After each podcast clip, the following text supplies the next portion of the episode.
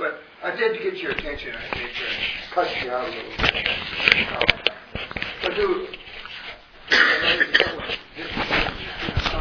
My cousin Steve. I think primary to get this program going. Do the program. Well, they packed up and went to Texas. They do every.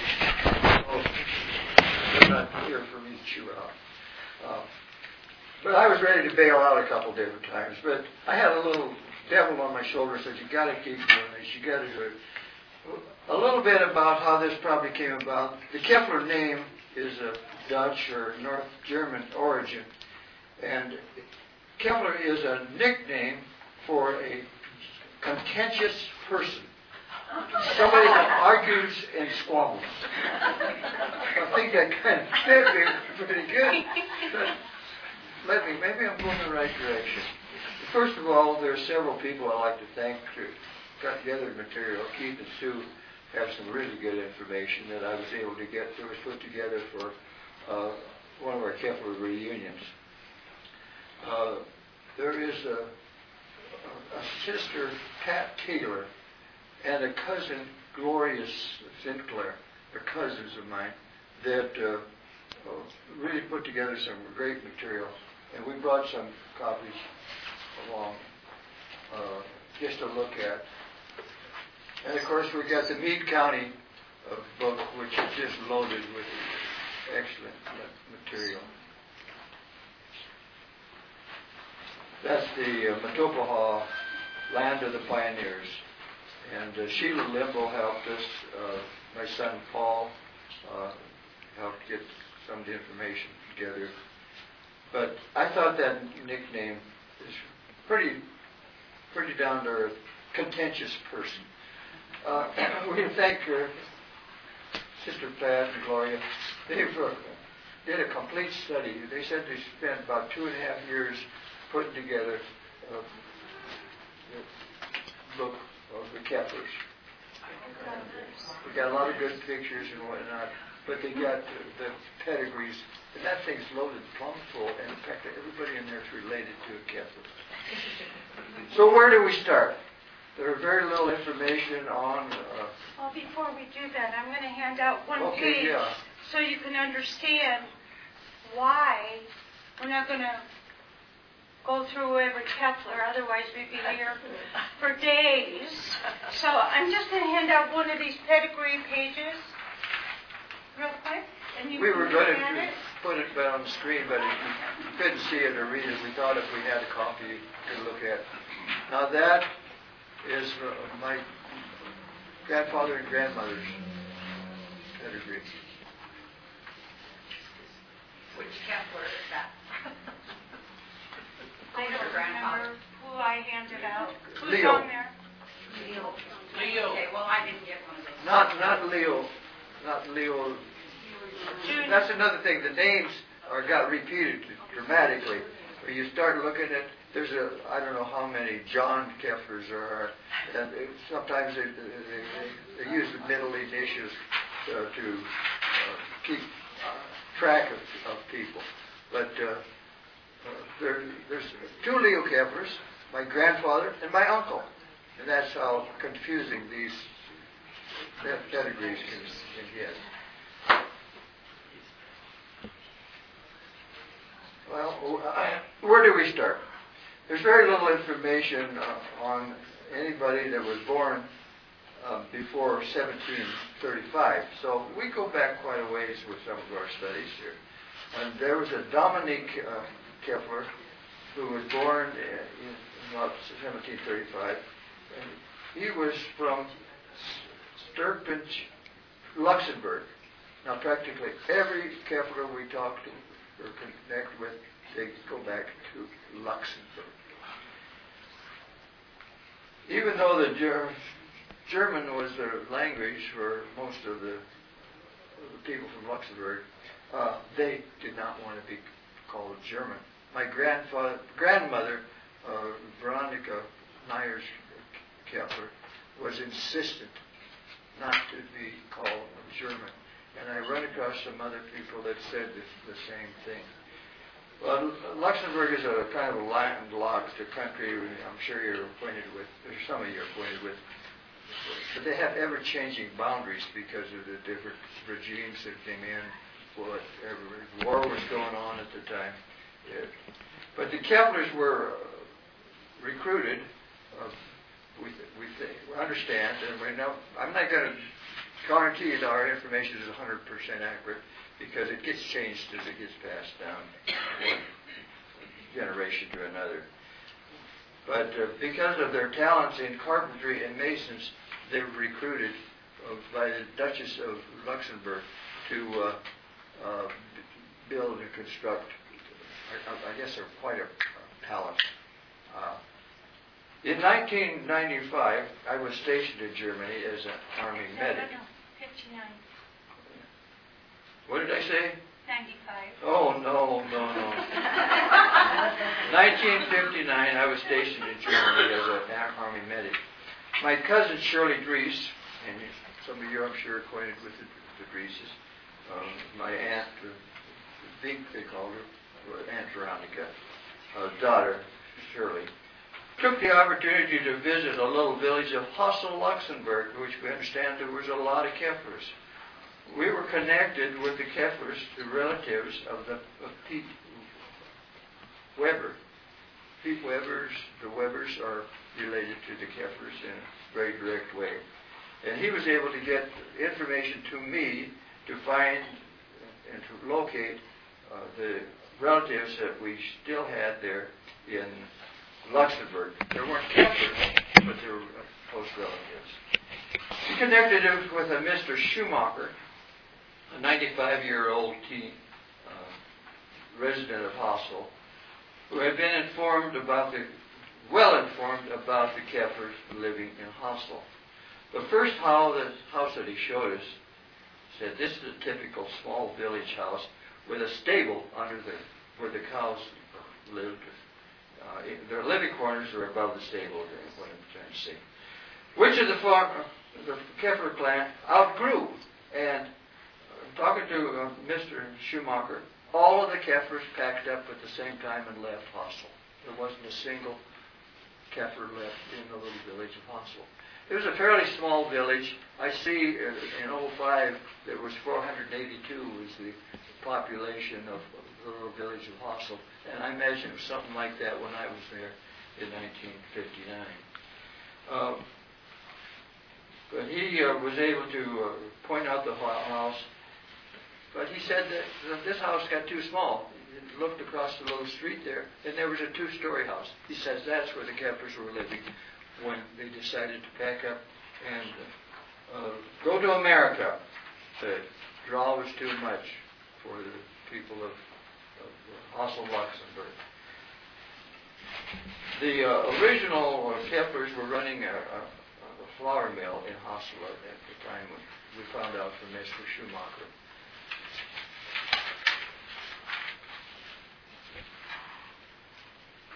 He said that um, he remembered the uh, Keffelers very, very well, but it was around 1883 and 1884 that they packed up and, and came to, uh, to America. For some reason, they headed towards the Black Hills. We did find one Keffeler in the graveyard. Now, it was kind of strange. Most of the gravestones were quite modern, quite new. I saw some familiar names. There's a Steichen. You remember the Steichens? Uh, were some in the little village of Hassel. The one that we did find was a Keffeler, was a Father Pierre Keffeler, and his headstone was right up against the church, the entrance of the church. And uh, so there, I got a good picture of it. There's a picture in the book that is very, I can't hardly read it. But uh, it, it was the only connection that was still there for the, the giver. But I don't know how they do that. Do they recycle graves? graves? Evidently they do, because all of them look like new, very, very new tombstones, except for the one with Father Peter Keffeler. We think it survived because it was against the uh, church. Uh, Deb, are we ready? Got the story of uh, of uh, Nick, Dominic, John P., and Mary, all brothers and sisters, and all came to America about the same time.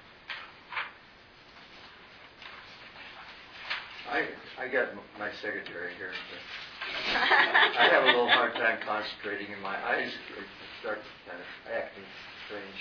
And I see strange things, so you got to be careful. Yeah. This is my wife, Deb.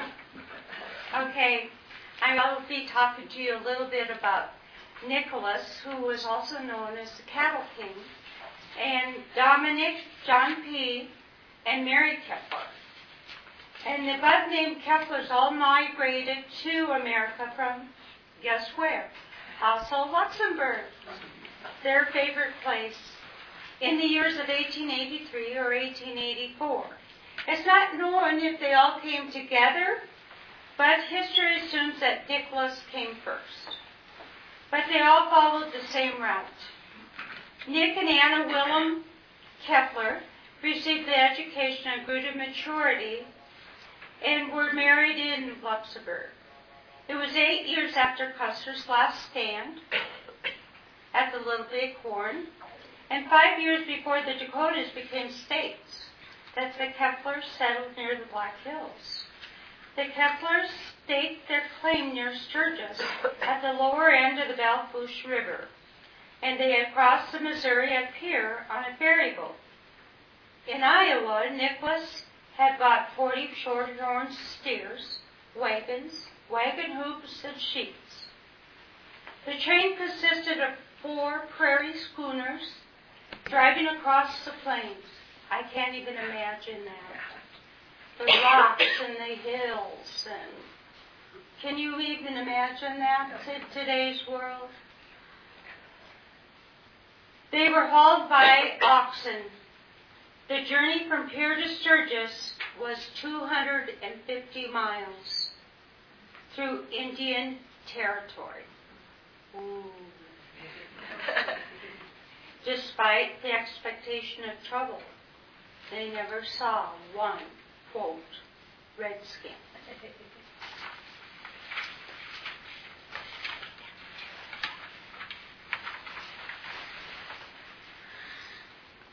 So now we're going to talk of, about a little story about Joe Kammerer telling of an experience about swimming across the Missouri River with his possessions tied on his back. He was halfway across and he heard music. Hmm. Wonder why that would be. He couldn't believe his ears.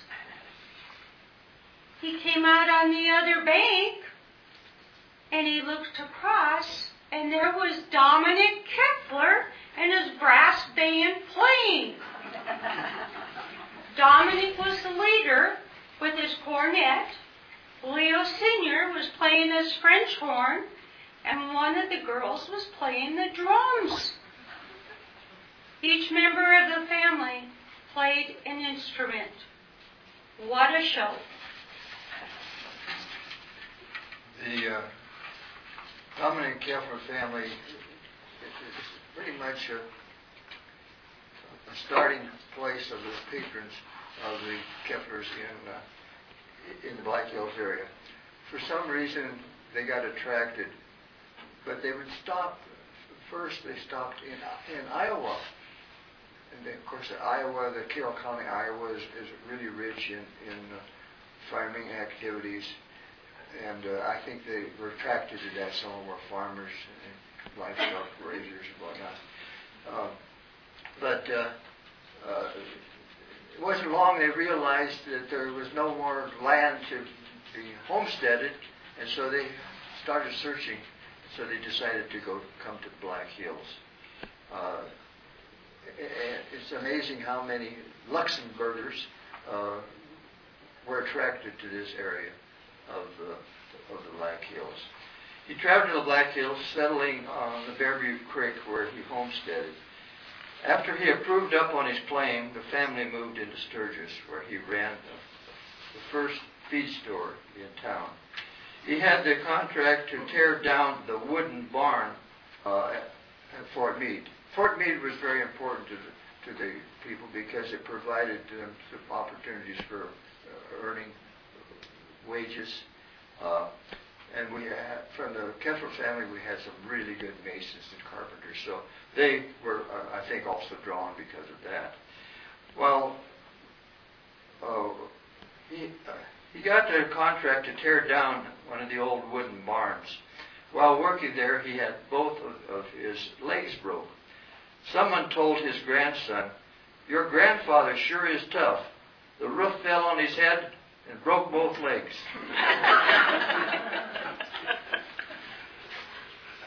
we uh, have a difficult time keeping all, all the Keffelers straight. You're going to have, hear me say, Keffeler Jr. or Keffeler Sr., which really wasn't happened that much, but in order to keep things straight. Leo Keffeler Sr. homesteaded in 1884, and uh, that was where I and, and Keith and uh, a lot of them grew, grew up.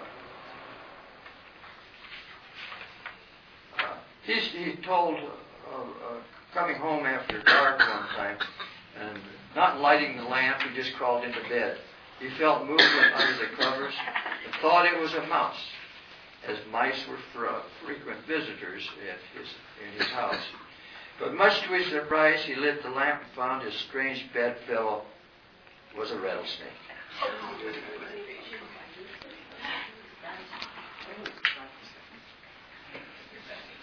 One of my real favorite persons, in we'll hear more and more about it, but I have to say this because she's my, one of my favorites is my grandma Keffeler. Grandma Veronica Keffeler. She married uh, Leo Keffeler. There's a remember, there's two Leos, Leo Senior and Leo Junior, and uh, she was such a wonderful lady. She was, can you imagine? And she's going to show some pictures here pretty soon. But they had 15 children. And, uh, helped grow the population of the Keffelers pretty well. Uh, I think uh, that's what I wanted to say about, them. Deb's going to walk through what we've got about uh, Grandma. Uh, Uncle, Excuse me, is that house still standing? No. The screen picture. no, no. No. The preceding picture, was that of where the Bikes live by the Episcopal Church in Sturgis? That Dominic Whitstone. oh, That- I, I don't know think where it that, I I don't know where that was. They had the feed store downtown. Yeah, no, I don't know where, Okay. I'm not, we don't have that Okay. documented. Uh, But they turned into pretty good uh, uh, businessmen and had a lot of, a lot of good customers, I under- understand. Uh, Leo, uh, during the winter, in order to make a little extra money, Hey, wait, you want me to tell about your grandma? oh, yeah, I'm jumping, I'm jumping, I'm jumping. I'm sorry. jumping. That's okay, you're fine. You want me to tell about her? Yes, Okay. Ready? I'm ready. Okay. okay. Gotta turn this on so you can hear me. Okay, Veronica, Mark's grandmother, came to Iowa from Luxembourg. Well, she and her father went to Woonsocket when they came from Luxembourg, looking for land to homestead, but there was nothing there for them to file on. It had all been used up. But Veronica stayed in Woonsocket, so but her father went on uh, to find land, hopefully in Sturgis. While, but while she stayed in Woonsocket, she worked for a family who had a crippled boy and learned some English from him since she only spoke German. She left Woonsocket. She could, oh, I'm sorry, she could still read, speak, and write German and French, but her English was rather poor. She left Woonsocket in April, and I think it, the date was April 2nd of 1887, and arrived at her destination on May 17th, on her 17th birthday. She traveled over 300 miles, and the journey took six weeks. She walked the entire distance, sometimes driving a small herd of heifers or hand driving the oxen. She was not allowed to ride on the wagon, as it would add extra burden to the oxen. Oh my. I sure, and I'm sure she didn't probably weigh a hundred pounds, but that was an extra burden. She wore out two pairs of shoes on the trip. The last stop was at the Hoffman place on Alkali Creek, and she slept in the barn. The place is known as the Rock Keene place. You probably have heard of that. Where Veronica's son Albert and son Mark and families used to live. The next day she arrived at the Dominic Keffeler home. And on the way to, in that stove picture that I had up there, which I took off, is where that was. On the way to Meade County, it was necessary to burn her trunk to provide firewood for the last breakfast for the trip. It had been in the covered wagon and was the only thing available that was dry. All her possessions were then put in a sack, which she carried on her back. And she came across the prairie toward the Keffeler home. Leo Sr. sighted the wagon and went out to meet the party and carried her sack for her to the house. And that was the first time they had met. And must have clicked because they married a year later. They lived together for 47 years. This was one of the first houses that they lived in. Somebody might know where the, where, where this was taken. And then I'm going to show you another house that will look probably even more familiar than that one. This was a house on Lazelle Street. That's where Samson's That, motorcycle venue is right yeah, it was torn down a few years ago. Um, and then I want to show you next.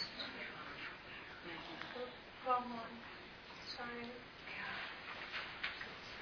Torn down.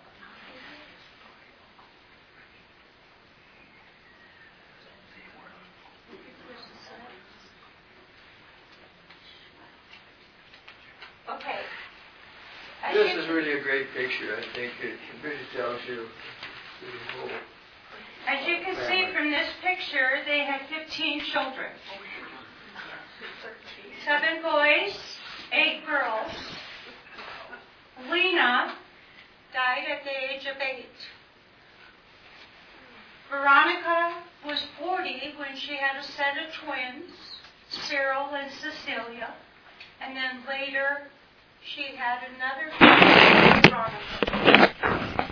All but the last three children were born on the ranch with the help of a midwife. During the winter, Leo would haul wood from the Black Hills to sell in Sturgis to buy groceries. He also collected pitch pine fence posts to sell and for himself.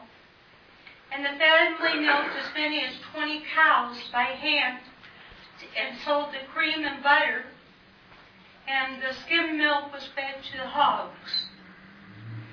Veronica works very hard, as many of pioneer women did, but she really worked hard, and especially when you see all these kids. Not only did she raise the kids, But she planted a huge garden and tended it. She planted trees, shrubs, and provided all the food. She was must have been a fantastic woman. I wish I would have met her, but I did not have that opportunity. Mark, do you have anything more to add about your grandmother? Yes, uh, I had the opportunity to really get well acquainted with Grandma Keffeler. Uh, she lived in that house there in Lazelle, so uh, we had a chance at, when I was going to high school, we stopped by her house all the time. And every once in a while she would have something cooked up for us. She uh, passed away on my 21st birthday. I'd just been back to college uh, for vacation and uh, got back to school and got a call. And the family suggested, because I got a really good visit with her before I left, so I didn't get to go to her funeral. Now, my grandfather, he was born the year, uh, he died the year that I was born. And so uh, the only thing I know is they said I, he used to bounce me on his knee and he really liked me as a baby. But uh, I, I, I'm sure that there was a good connection there. But he, she was certainly a very special lady, and uh, having that many children, and uh, all of them doing quite quite well. Now, this picture, uh, this is right there. He was not there for the picture. Talk about photo shopping, whatever you want. They left a spot. It seemed like the good pictures in that era were taken in studios. And they had them all gathered up, except Will, he was the oldest one. And I never did meet Uncle Will either. He went to the West Coast. And, uh, but they were able to slip him in there because they left the space for that.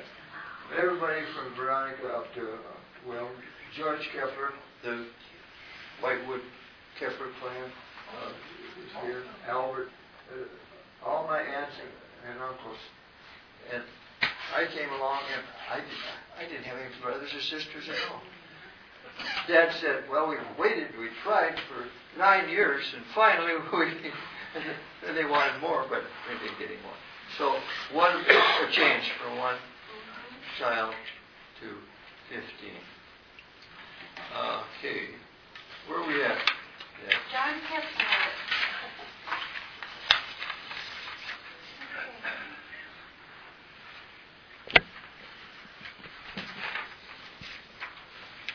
There's uh, two cousins that uh, his life was somewhat similar, except for the number of children that they had. John D. Now, a lot of the Keffelers that are out in Alkali in that area, those that are uh, out in the county, uh, they're related to John D. They have to go with the initial because there's a John P. and there's John, there's all kinds of, and but uh, the similarity between my dad Albert and John's activities are similar, even though their philosophies are somewhat different.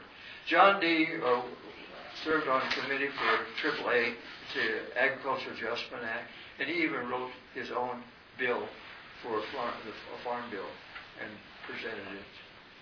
Uh, my dad uh, was president of South Dakota State uh, Farm Bureau, and uh, the neat thing about them, they were both really progressive and really great for the community. Um, they didn't need a lot of speaking systems. Both of them spoke loud enough. An example of that is I, I, I experienced this, and I don't know how I was lucky, but I was, was out in the yard of our house there on Alkali, and we were about a half a mile from the, the Alkali Road. Our house was, and we were out in the yard or something, and we heard this tractor coming, and then we heard this booming voice, and I'm not sure of the exact quote, but it says, I wish this tractor had, a, not just a tractor, this SOB tractor had another gear.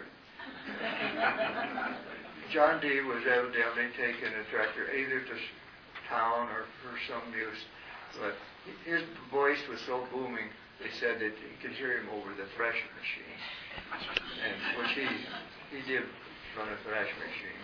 Both of them uh, called square dances uh, several different venues. Uh, they were ready to uh, exhibit their talents. Uh, along that same line uh, of being involved, involved with the community, Dad and and John both were on the board for getting a hospital in Sturgis. They, they were primary board members and, and did a lot to get hospital uh, in, uh, in, in Sturgis. Uh, you're going to tell about. Uh, Yeah. This is something that's really quite interesting. we thought it was something worth noting. Yeah. Poker Alice. Yep. Yeah. Joe Keffeler, Mr. and Mrs. Joe Keffeler, had a long acquaintance with Alice. We all, usually when we think of Alice as a rough and tough, cigar smoking, gun slinging, bad talking woman, right? Mmm. Well, Mr. and Mrs. Joe Keffeler thought of her as a saw the different side of her. They thought she was the lady they sold milk to. She was kind hearted and would do anything to help someone who needed it. How many of you would have thought that of her? We'd have, none of us have ever seen that side of her, have we?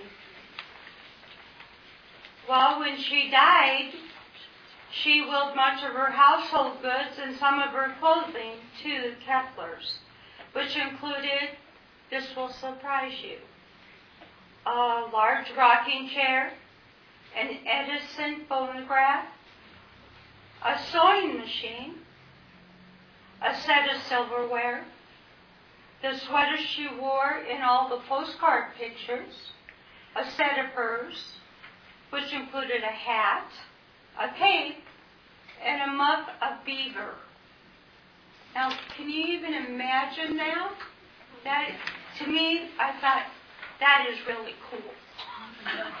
so I had to include this in, because I would have never imagined this rough talking, cigar smoking woman that we all hear about would have even had any of those things at all. So, I hope you enjoyed that. Okay, now we're going to talk about a traveling show. It seemed like entertainment or music or just engulfed the Keffelers. Every time you turned around, there's something going on with with with music. Uh, they played for all different uh, venues and occasions. It went so far as a, for a time when Albert and Leo, Leo Jr., uh, had a dance hall on the ranch. Uh, it was an old house that was converted to a dance hall, and uh, when we drive into the, the place, just about a quarter of a mile before, yeah, I'll get there. Uh, you interrupted me, and I, my mind goes blank when. Yeah. But they had uh, they built this. Actually, they, they salvaged this whole building for a dance hall, and I, I guess they just uh, attracted to all the community would would come there for the dances. Um, yeah. Al- Albert was uh, quite instrumental too. You, you, you know the hall out at Alkali, uh, all the Holman, I think it's the Holman Alkali Club or something like that. Dad was very influential in getting that. There was a surplus mess hall I think, from uh, Fort Meade. But there was always something connected with, with music uh, in the Keffeler. They, as you can see, remember the Dominican come up out of the crossing the river and playing the music. Um,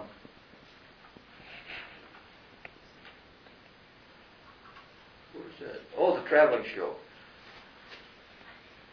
Joe Keffeler was had a really good team of horses, and he was hired by the Reed Western Show, and uh, they uh, traveled throughout, I guess, mostly the East Coast.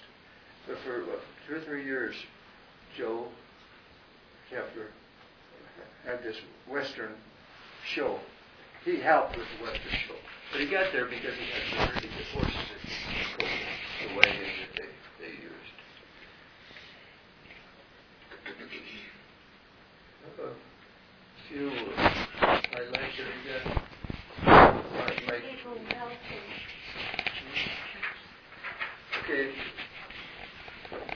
Another picture of the traveling music show. But it's,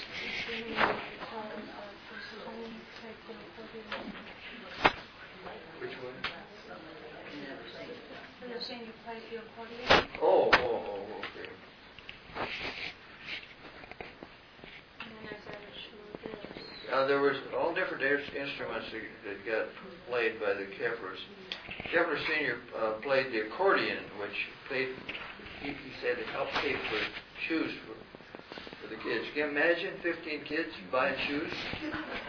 Had to have something on the side to raise some money for. Uh, Albert and Will and George, the oldest ones, uh, played the fiddle. Uh, we got got the fiddle player down there. Those two little guys. Are they here today? They're both in the audience. Yeah, raise your hands. The other one's over there. Yeah, that's, uh, that was a favorite thing. National music of some kind. So, uh, I think both of the kids finally took a few fiddle lessons and never, never got so far as giving any concerts, so did you? Fourth of July was a big event uh, for people out in Alkali. Uh, Dad buddied up with uh, LaRue Olson. Remember the Olson that had the train Buffalo? Uh, he, Dad was actually a partner, in, and they had for a, had Fourth of July on the ranch, uh, on the Keffeler Ranch. The corrals we drive out there just north of the buildings, and there was these old corrals, uh, very dilapidated, and there's only like a one little sheet, little corral. But that was the rodeo, rodeo ground for uh, the, and, and there are several years they had Fourth of July celebration uh, on the Keffeler Ranch. Um, a, a little bit about the rodeo. They, their livestock that they had weren't bucking stock, so they had to dream up something. What were they going to do uh, for bucking stock? So they had a product they called Hokey Pokey. And I don't know what it is. I've never been able to find out what it was. But what they do is they pour it on the back of the animal just before they left the chute. It was supposed to smart enough so that so the steer or the old milk cow did a pretty good job of bucking. Well, one time they were pouring that on, and of course the animal backed up just a little bit, and the hokey pokey got poured right down the back of the cowboy's butt. He left that. I guess the, the animal bucked pretty good. He left there, ran over. There's there's breaks just another quarter mile from where those corrals used to be. He ran over there, and somebody spotted him. He had his pants down here himself. Uh, but, but that was to make him buck better. But when you take an old milk cow and she's want to use it for a bucking horse, I guess some a little. What what would be the product? I don't know. There's another uh, part that Dad really uh, enjoyed. Uh, he was involved with the roundup of the Triple V cattle. Uh, it was done by the cowboys of ni- 1902. But how could he get involved with that? Well, at the age of 12, he was asked to help just a little bit, not not necessarily gather them like the, the big wranglers were, but to help hold them in, in holding fence. So they, he had his little, I don't think it was much of a horse, but he had a, a special horse, kind of a sleepy one, that they put him on to watch this gate. Don't let anything slip by there, unless we say that it is to be. They were sorting for some reason or other, and. Uh, another thing is, at the same time, uh, the older cowboys were giving, teaching these young kids some real lessons, made them chew tobacco. Well, they take a little pinch and say, "Oh, that isn't good enough." Take a big wad, you put it between your cheek and your gums like this, and, and I, I guess the, the young man that was guarding the gate had just recently got the big old wad of chewing tobacco in his mouth. And the wrangler came by and said, you, let that steer slip by here. What's wrong with you? So he slapped that horse on the butt. The horse jumped forwards, and he swallowed the cud. the whole cud of tobacco. I guess he turned about six shades of green, and went over to the bank and lost these cookies, and wasn't very, very happy. But uh, because Grandpa helped, or my dad helped with the uh, roundup uh, as a, a 12-year-old, uh, he likes to say that he was one of the 1902 Cowboys. That was quite an organization, a group that they had there. How's our time going? Okay, we've got a few little miscellaneous. About five more minutes. You can talk as long as you want. Until tomorrow, until tomorrow is good. Oh, tomorrow. Oh, my goodness. No, uh, as I think back, uh, the Albert and Leo partnership was, was perfect. It was a perfect partnership. They had their talents, they blended together really, really well. Their interests were the same. Uncle Leo was a mechanic. He was the, more the farmer, the crop farmer. He was always looking out for new machinery. He was a welder. He built his own portable welding components together for that. Uh, he was a, always on the lookout. But he was one of the first ones uh, in South Dakota to get a farmhand stacker. Now that was quite a deal when you and, and now know, hydraulic loaders or something a necessity. But back when they introduced the farmhand stacker, it was before that they were using what they called an overshot. They'd have this one that would stand like this to sweep the hay on it, and they'd flop it over like this. But it was because of uh, Uncle Leo that they got those modern types of things. He was a mechanic. Albert was a rancher. He was a promoter of the beef enterprises. Uh, he was one to introduce and to work with Henry Holzman, who was an extension specialist, to uh, select cattle with production records. And he he was honored as an eminent farmer uh, with all his activities that, that he, he had done. Uh, one thing about Uncle Leo, he, uh, he was really a musician too. He uh, uh, didn't read a note, note, but played great music. He played the, the saw. You ever see anybody play the musical saw? Yeah, there's one hand up. Yeah, yeah. Uh, it, it makes quite a, quite a neat music. And he had one. It was, wasn't one that he. I guess he could have used the one out of the shop, but this was kind of decorated. It was a special saw used for for the musical. Uh, Dad played polo, and uh, he had. Uh, I think we talked Keith into playing, and some of the other family members. I played polo. Now that was, came about because of the Fort Meade.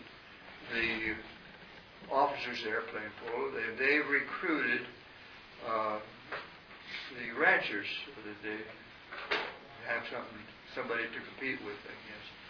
And that went on for years. I even got to play a little bit where they went so far as taking uh, horses up to Sheridan, Wyoming, and over to Pierre, South Dakota. Uh, just a little sidelight that polo was, was played. Dad tells a story. He drove up and he said, somebody said, those, those cowboys beat the soldiers today. And the, the cur- uh, lieutenant colonel whatever was there, he said, no. He says, those boy, cowboys didn't do it. He said, the horses did. he said, those little uh, cow ponies roped with a with a neck rein and stuff just outdid the. Finally, it took a while. They used to get beat up pretty bad, I understand. But Dad was pretty happy when he heard that uh, that the Cowboys beat. In, in, I mentioned a little bit that uh, Fort Meade was very important uh, to the pioneers as they came this way. They felt comfortable, I think, with not no outbreaks going to happen, but uh, it also provided the income. Not not that they wanted to join the service, but that they would be able to uh, uh, work on the on, on the buildings. These uh, people from Ho- Hostel happened to have such great talents in carpentry, masonry, and uh, those, those types of things. So they had a uh, one of Dad's big, big uh, advantage uh, things that we we are proud that he did. Uh, he was. Uh,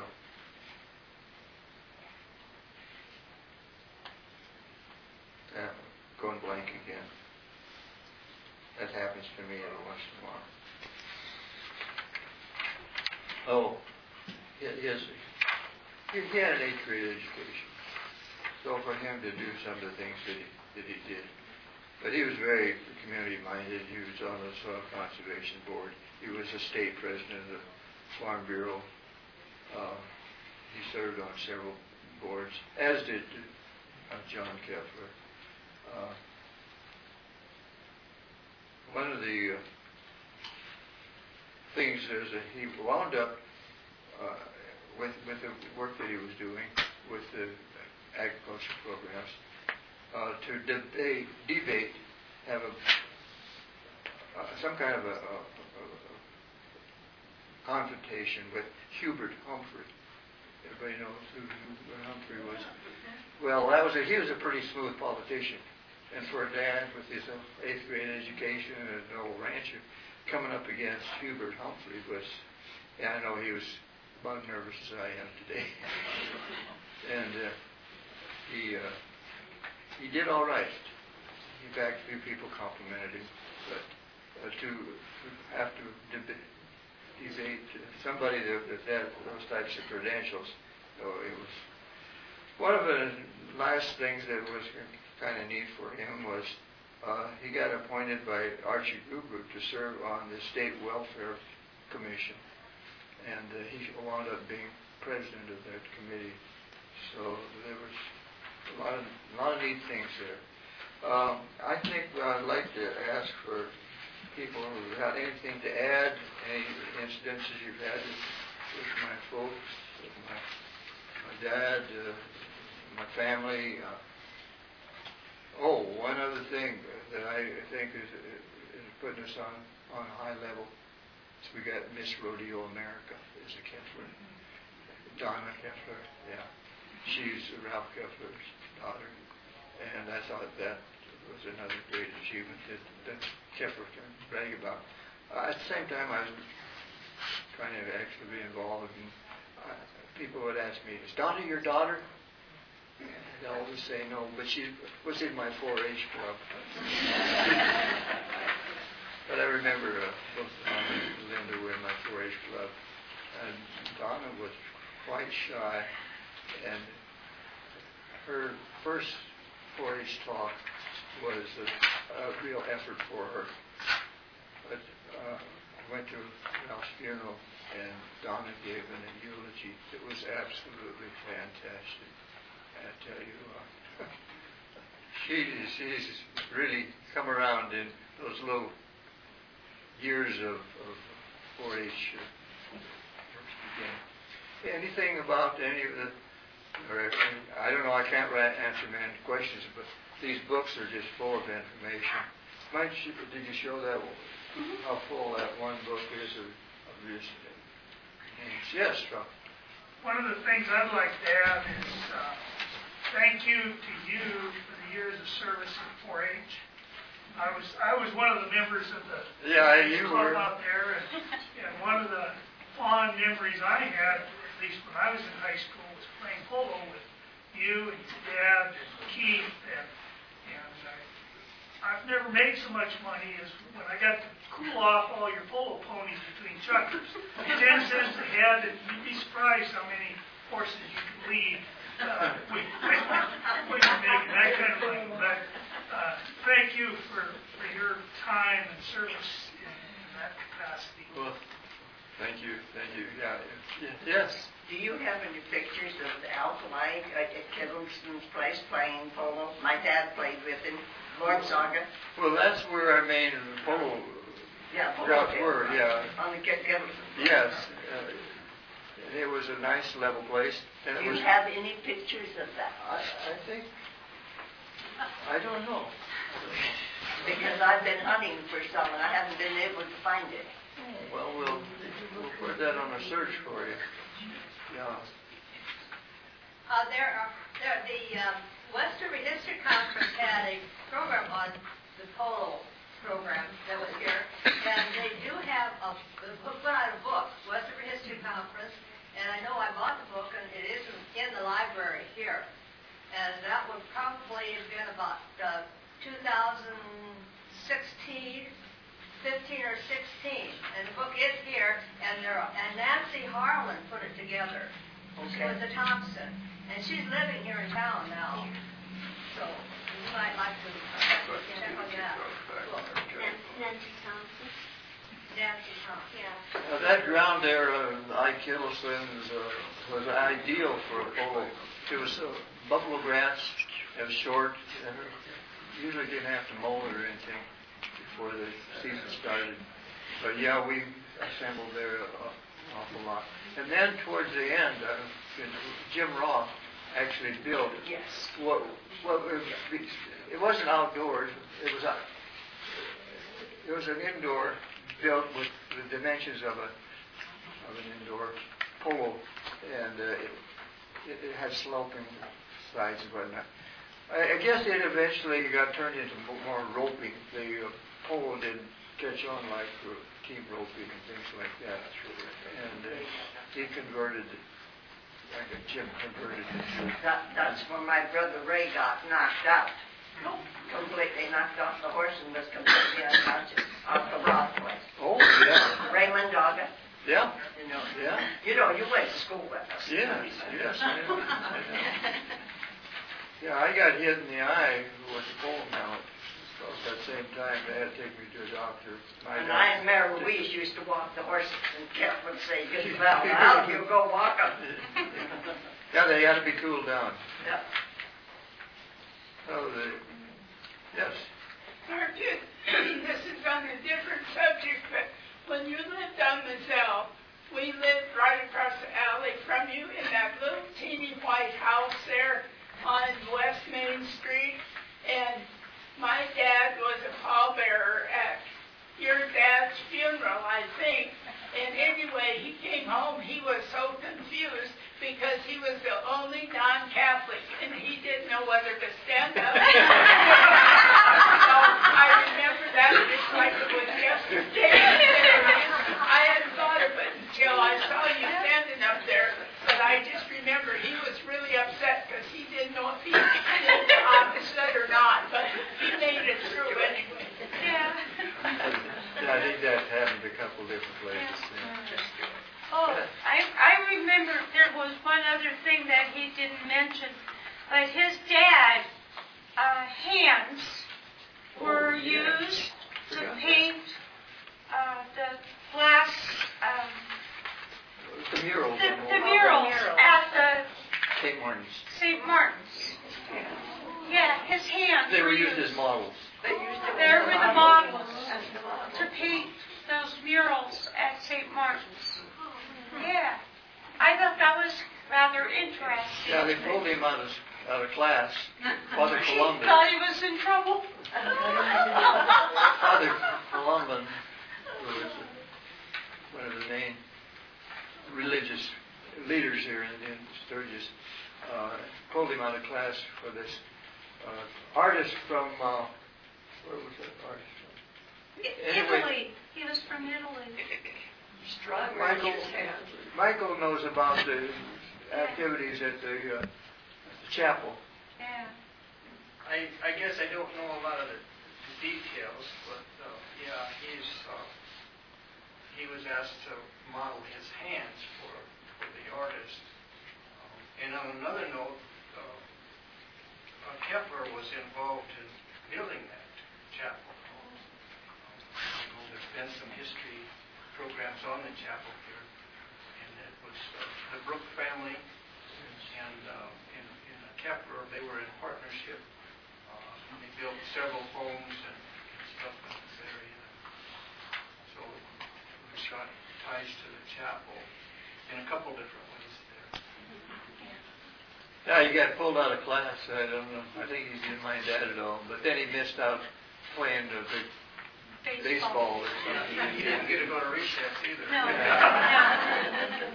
Well, and speaking of Catholic, and not knowing to stand, sit, whatever, um, there were several priests and nuns within the Catholic uh, history that were, you were going to mention that. There were Well, first of a all, tremendous number. The only Keffeler that I found in Harvard was in a cemetery, and that was a Catholic priest. But yes, uh, there's a lot of nuns. Um, you, you, you Grebners, Grebners and uh, yeah. Oh, Uh, got- There's another relative there. Well, and then we added some other relatives, shirt-tail relatives here You today don't all- have all the relatives stand up. Yeah, anybody Yeah. connected with? Anyone would you mind connected. standing? Yeah. Anyone, It depends on what, what, which Keffeler Connected. No, just Ed Keffeler. Ed any Keffeler. Or connection to one. Yeah, or connection to one. And the rest of you might be too. Thank you. Thank Yeah. you. Yes, we got a Grebner. One thing I've got to say is that the Brooks and the Keffelers are still partnership because my cousin's from the Brooks. And I'm a Keffeler. um, I remember going to that house. My dad, okay, my grandmother was Mark's aunt, uh, Mary Grebner. Maybe some of you knew Betty Cox. She was uh, tennis, Donna tennis. That was about the only one that was around here, I think. But I remember my dad, I was probably about five or so, taking me to that house. I remember my great great grandma there, and I can just remember the, you know how the curtains were flowered and dark. I mean, it just seemed so dark in there as a little kid. And then flash forward, my little brother and I, it was my grandma Grebner's funeral, and um, I don't know which Keffeler it was that came up to us. But my little brother and I were standing there, and they said, "Well, do either one of you play an instrument?" We both looked at each other and said, "No." He looked at us like we were aliens and walked off. The other one didn't play instruments. That's why I don't. My mom and, and dad were divorced, so I kind of didn't get to spend a lot of time with it. Not big, but you know, just didn't spend a lot of time with that side. Yes. Mark, um, my name is Patrick Klitsch.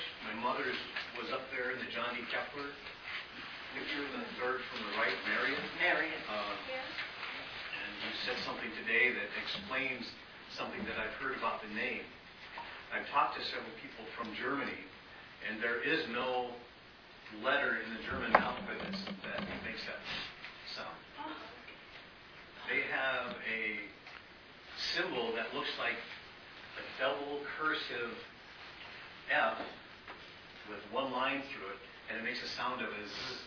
So the name was originally Kessler.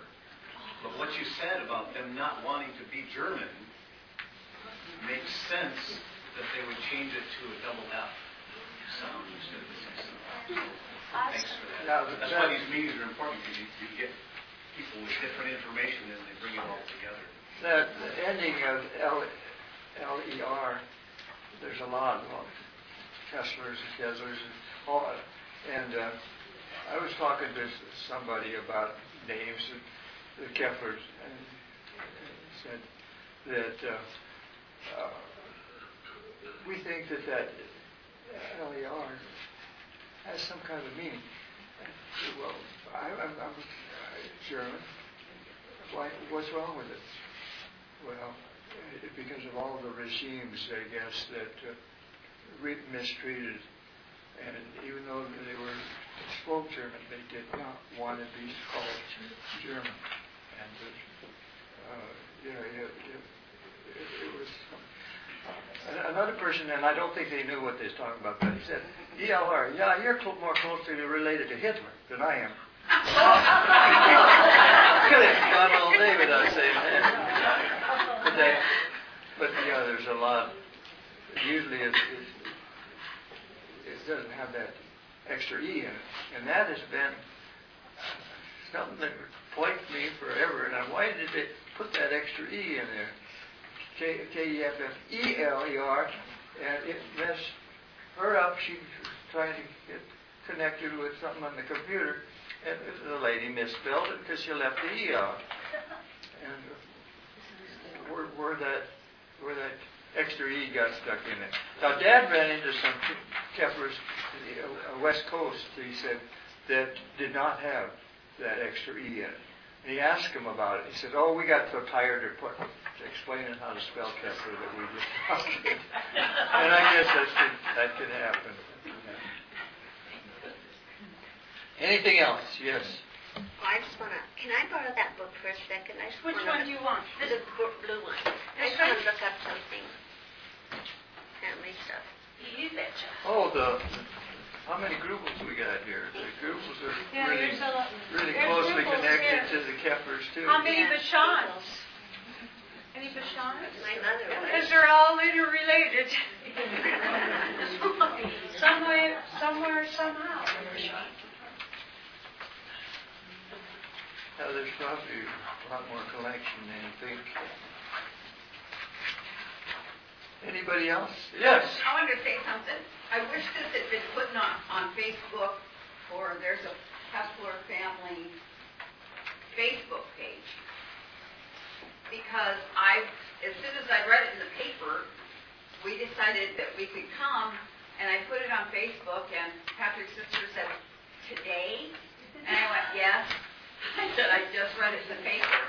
So I think maybe if, if this had been in Rapid, I'm sorry, we're from Rapid City. But I just wanted to look up Because they, our Okay. family and see. Yeah, for the meeting, Anybody there. that there might have been more people that would have been able to, had they known about it. We're from Rapid City, so we didn't know, till I read it in the journal today that it was We're glad that you were able to. Yeah, me too. I just wanted to see if you mentioned it. I, I will say one of the best things about a family history is this. Everybody was coming in happy, glad to see each other, hugging family members, all of us interested. And uh, those of you with the Sean family, we wanted to do a Sean family history someday. So was But that Mary, Mary, the first if we can catch people second who will do them, And uh, we'll work on that down the road. You know, We've I had quite a few family no, histories, but the they're the best thing of all. Because she, Mary. she was my great grandmother. So, thank you You for coming. mentioned that The second Mary was my grandfather. Mary was Mary Ribbler. She was my favorite aunt. And she lived in a little house just next to That's all we're living. Folks, thanks all of you for coming. I appreciate it. I